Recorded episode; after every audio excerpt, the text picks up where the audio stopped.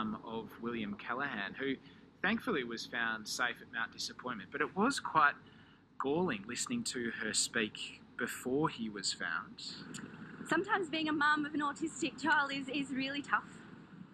Um, my boy, I have two boys with autism. Will is my eldest son, and he is um, would be considered, I guess, very low functioning. Um, he has uh, an intellectual disability, and um, he's very smart in his own way. You know, I, I, am feeling positive because I he's quite um, resilient. Um, will you know probably be covering covering his ears a fair bit if there is loud noise. Um, he's non-verbal, so he won't. You know, he might just try and grab it, um, or he might grab them by the hand and try and lead them somewhere to say, "Take me," but he won't be able to say that.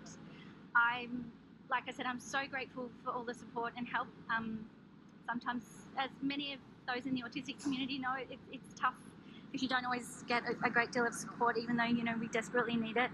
That's Penny Callaghan speaking about her son Will, who, as you will probably know by now, and thankfully has been found after a huge search near Mount Disappointment, helping to raise awareness there about autism. Well, Carmel Riley from Warragul has been in touch with us wanting to raise awareness about dyslexia. She is a volunteer with uh, Dear Dyslexic Foundation. She's also going to tell me what she's been reading, watching, and listening to at the moment. G'day, Carmel. Good morning. How are you? Very well. Now, wh- why are you passionate about raising awareness about dyslexia? Um, look, I guess um, I have a, a, personal story more generally in terms of hidden learning differences, um, of which dyslexia, dyspraxia, dyscalculia, there are lots of different titles um, under that umbrella where um, they're not visible. You couldn't walk down the street and point out to someone and go, oh, they're dyslexic or they're dyspraxic.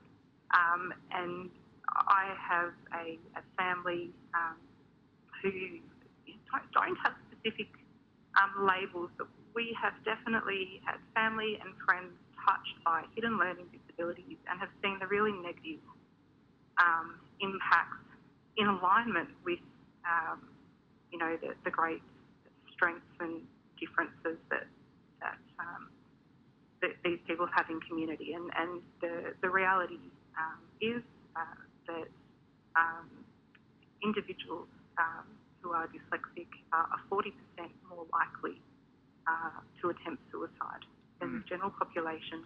And um, we know that approximately one in 10 people uh, are dyslexic. Yeah. So, well, can you just ex- yeah. sorry, sorry to interrupt there. I just um, wondered if you might be able to explain to us the difference between dyspraxic and dyslexic.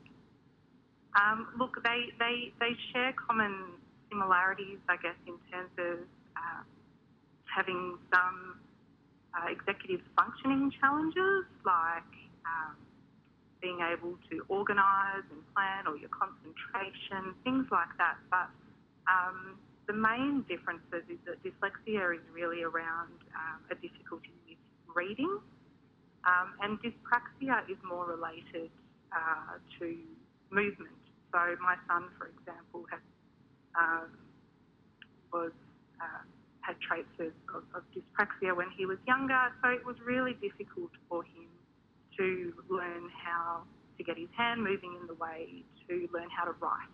And he went through, you know, nine months of occupational therapy um, to help build that ability to write. And so all of the energy and learning that came with that, he then was unable to use a knife and fork. Um, these things have improved remarkably now and, and they, they affect him much less, but the, the thinking skills, I guess, um, or the, the deficits there um, still remain and, and they're not easily seen. Mm. They're uh, not tell, easily seen in the classroom. Tell us about the, the Dear Dyslexic Foundation. What does it do? Yeah, so Dear Dyslexic Foundation was founded by Shae Wissell back in 2015 uh, and through a very personal story of her own. She is a, a highly skilled um, individual who received a dyslexic diagnosis as an adult, um, and uh, she had a very vulnerable period of time where um, where she faced significant um, mental illness, um, and she, I guess, drew strength from that period to start sharing her story and being able to provide a platform to amplify a dyslexic voice. Yeah. So the, the fa- yeah, so sorry, I do talk a lot. That's good. It's good for Um, radio. Um, although um, I, I am a little yeah. worried because we've only got two and a half minutes left before the 10 Oh o'clock news. goodness. but um, what have you been watching lately, Carmel? Can I just quickly, Yeah. I really just want to say one thing about the Dyslexic Foundation because we're actually um, um, releasing uh, a Faces of Dyslexia self-portrait competition from the 1st of July. So I really encourage people to jump on the Dear Dyslexic website to learn um, more about um, that competition. Um, and it really is around um, being able to demonstrate through creative medium um, the, hidden faces of dyslexia around Australia.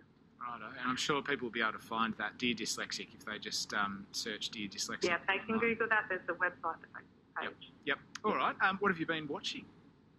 Uh, so I've really been enjoying the creativity happening in um, our family during ISO.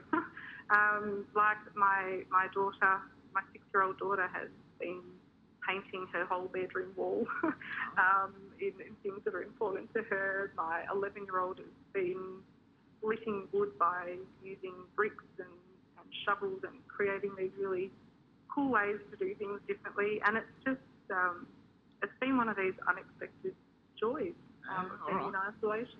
That is one of the joys of being in isolation. What have you been reading? Uh, so, reading, uh, we've been playing a family game called The Art of Conversation. So, I can joke with you about the fact I talk a lot. Um, it actually is under these neurodiversity things um, that speaking a lot and having difficulty as a communication partner is a bit of a joke but a reality of our lives. So, we've been reading these little art of communication cards to family, and it's actually extremely funny to watch us try and be quiet and listen to other people. Yeah, right. Okay. And listening to a bit of jazz on Spotify. I absolutely love jazz. It um, it really does calm me and help me focus um, Yep. on my work. Yeah. Good on you, Carmel. Thank you for catching up with us this morning. You're on ABC Gippsland, and that is Carmel Riley from Warragul speaking about dyslexia and raising awareness about it. I'll be back with you on Monday morning. Have a great weekend. It's 10 o'clock.